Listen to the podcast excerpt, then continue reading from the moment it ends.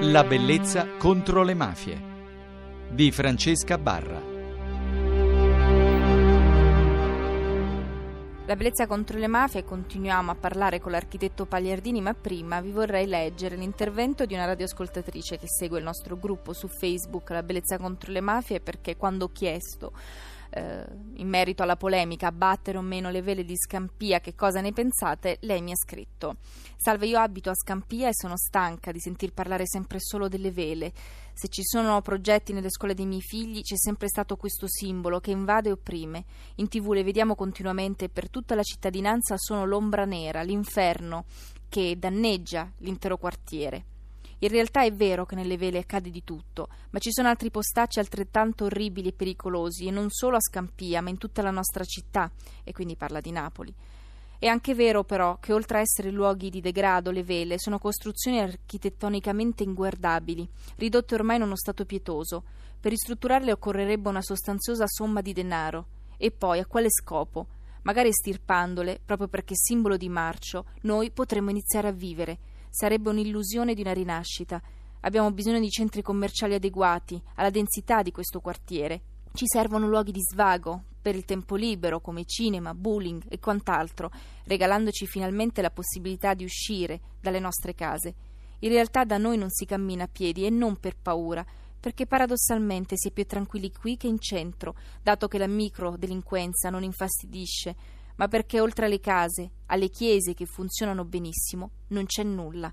E questo messaggio, con cui ho iniziato la puntata della bellezza contro le mafie, ce l'ha inviato Cinzia nel gruppo di Facebook. È di questo che voglio parlare anche questa notte con l'architetto. Mi viene in mente una domanda. Le vele di Scampia costruite all'incirca fra il, la fine degli anni 60 e la metà degli anni 70, mi sembra di ricordare. Il Corviale anche anni 70.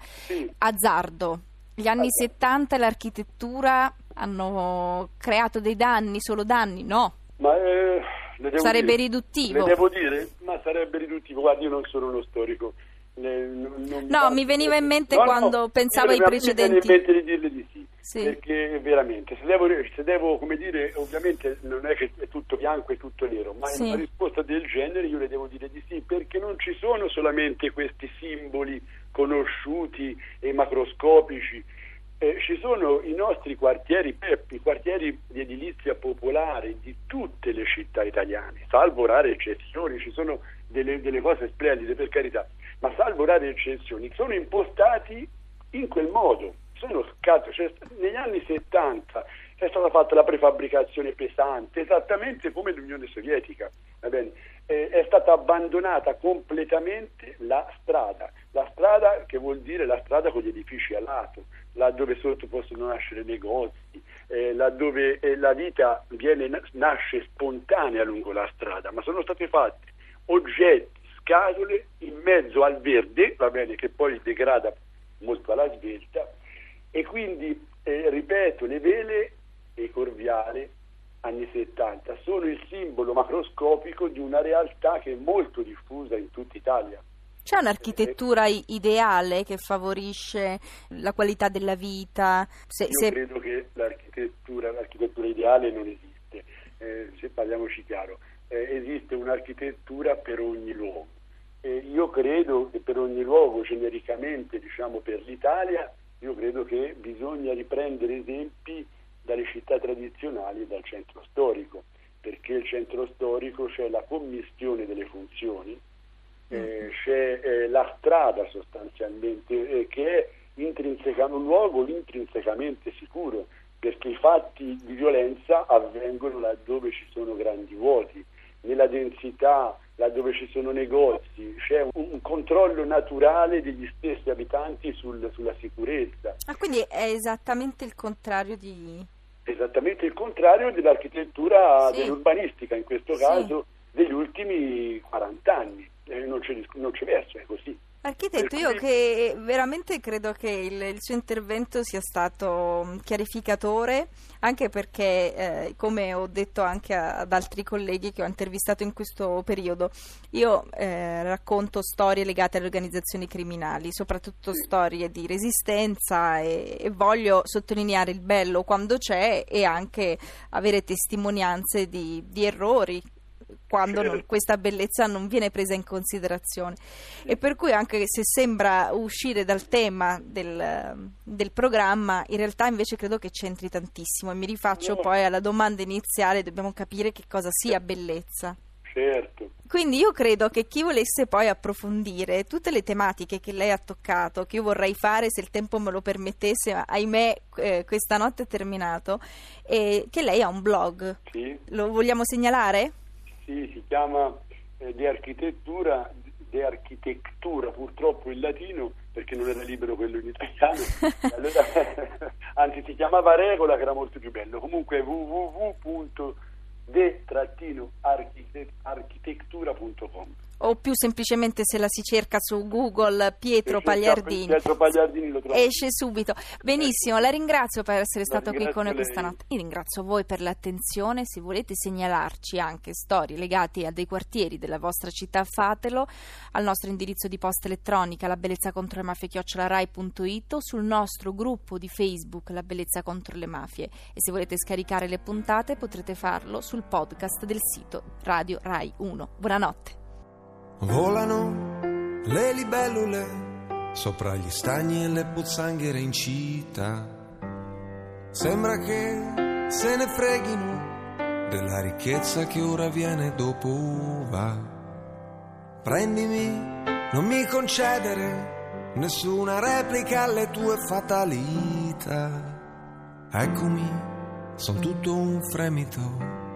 Ehi. Passano alcune musiche, ma quando passano la terra tremerà. Sembrano esplosioni inutili, ma in certi cuori qualche cosa resterà.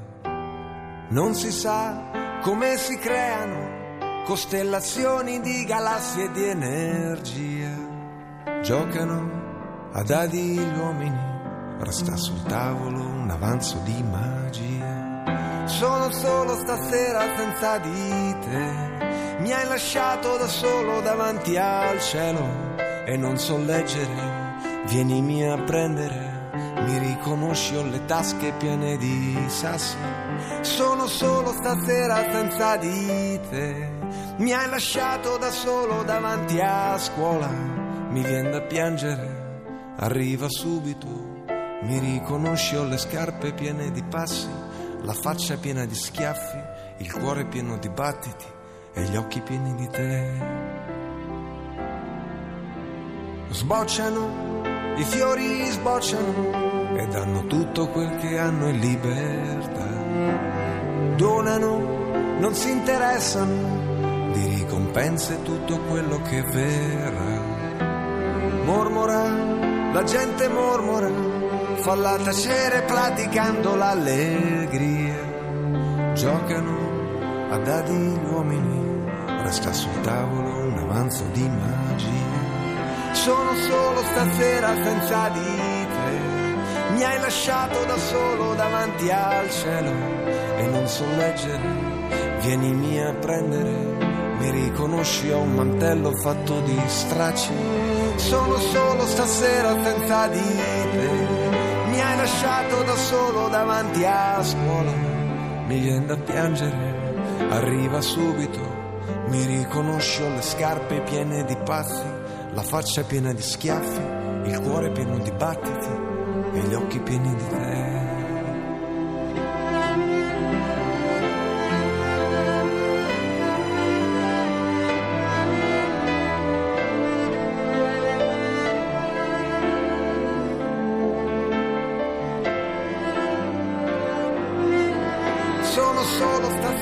Senza di te.